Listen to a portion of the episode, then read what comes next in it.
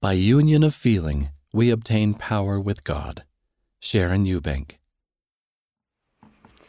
Gordon's mother told him if he would finish his chores, she would make him a pie. His favorite kind, just for him. So Gordon went to work on getting those chores done, and his mother rolled out the pie. His older sister, Kathy, came into the house with a friend. She saw the pie and she asked if she and her friend could have a slice. No, Gordon said, it's my pie. Mom baked it for me, and I had to earn it. Kathy snapped at her little brother. He was so self centered and ungenerous. How could he keep this all to himself? Hours later, when Kathy opened the car door to take her friend home, there on the seat were two napkins folded nicely, two forks set on top, and two wide pieces of pie on plates. Kathy told this story at Gordon's funeral to show that he was willing to change and show kindness to those who didn't always deserve it.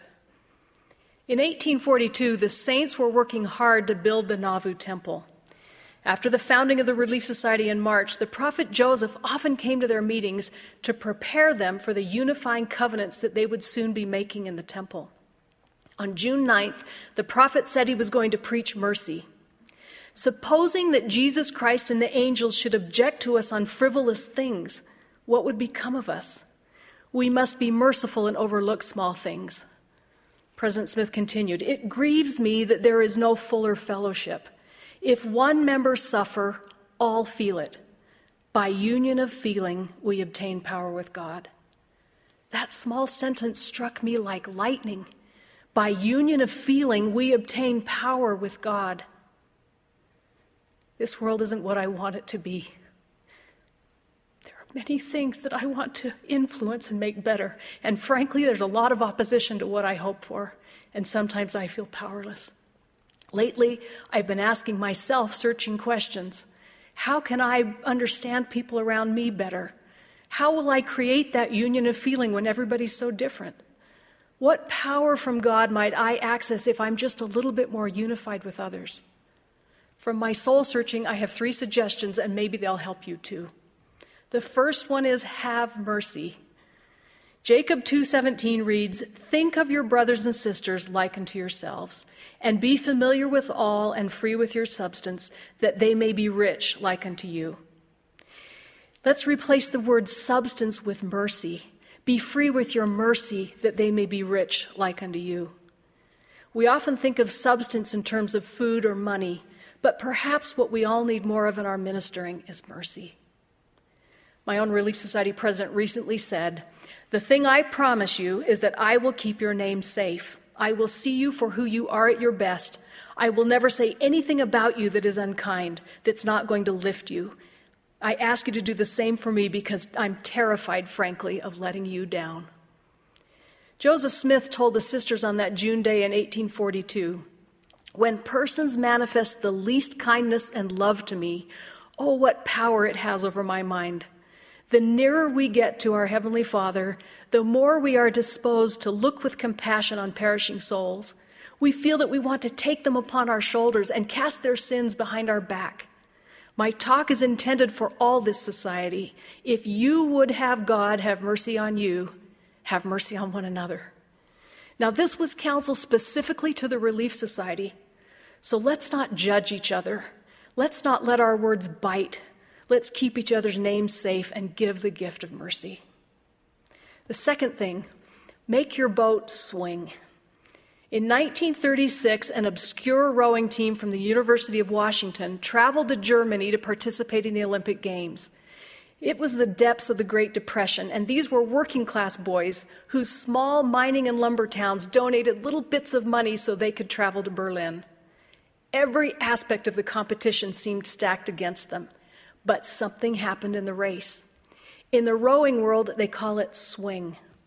Listen to this description that's based on the book, The Boys in the Boat. There's a thing that sometimes happens that is hard to achieve and hard to define.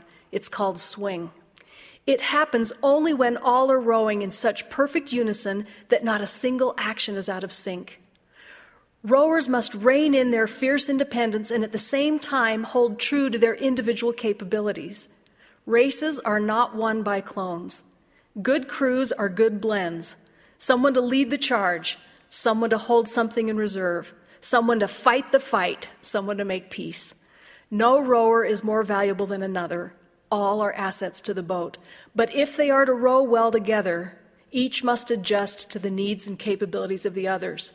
The shorter armed person reaching a little farther, the longer armed person pulling in just a bit. Differences can be turned to advantage instead of disadvantage. Only then will it feel as if the boat is moving on its own. Only then does pain entirely give way to exultation. Good swing feels like poetry. Against towering obstacles, this team found perfect swing and won. The Olympic gold was exhilarating, but the unity that each rower experienced that day was a holy moment that stayed with them their whole lives. The third thing clear away the bad as fast as the good can grow. In the beautiful allegory in Jacob 5, the Lord of the vineyard planted a good tree in good ground, but it became corrupted over time and brought forth wild fruit. The Lord of the vineyard says eight times, It grieveth me to lose this tree. The servant says to the Lord of the vineyard, Spare the tree a little longer. And the Lord said, Yea, I will spare it a little longer. And then comes instruction that can be applied to all of us trying to dig about and find good fruit in our own little vineyards. Ye shall clear away the bad according as the good shall grow. Unity doesn't magically happen. It takes work, it's messy, Sometimes it's uncomfortable, and it happens gradually when we clear away the bad as fast as the good can grow. We're never alone in our efforts to create unity. Jacob 5 continues The servants did go and labor with their mights, and the Lord of the vineyard labored also with them. Each of us is going to have deeply wounding experiences, things that should never happen. Each of us will also, at various times, allow pride and loftiness to corrupt the fruit we bear. Jesus Christ is our Savior in all things. His power reaches to the very bottom and is reliably there for us when we call on Him. We all beg for mercy for our sins and failures. He freely gives it. He asks us if we can give that same mercy and understanding to each other. Jesus put it bluntly Be one and if ye are not one, ye are not mine.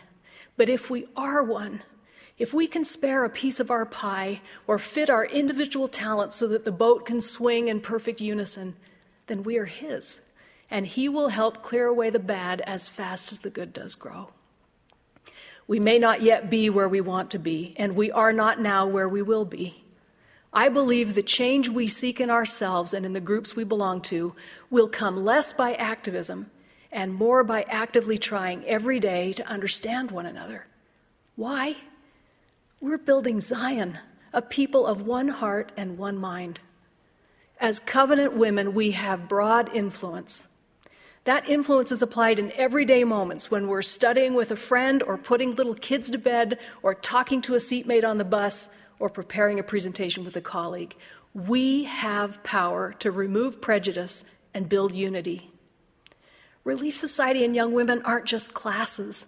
They can also be unforgettable experiences where very different women all get in the same boat and row until we find our swing. I offer this invitation. Be part of a collective force that changes the world for good.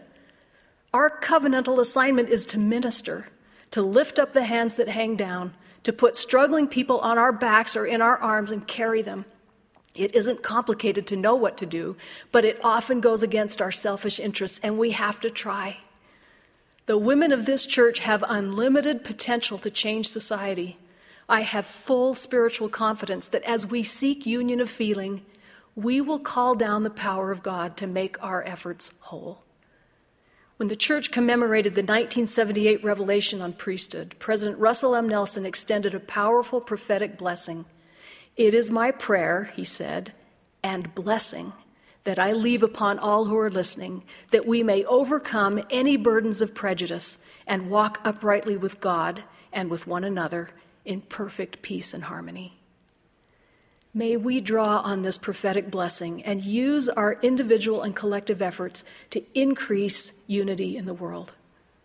I leave my testimony in the words of the Lord Jesus Christ's humble, timeless prayer that they all may be one, as thou, Father, art in me, and I in thee, that they also may be one in us.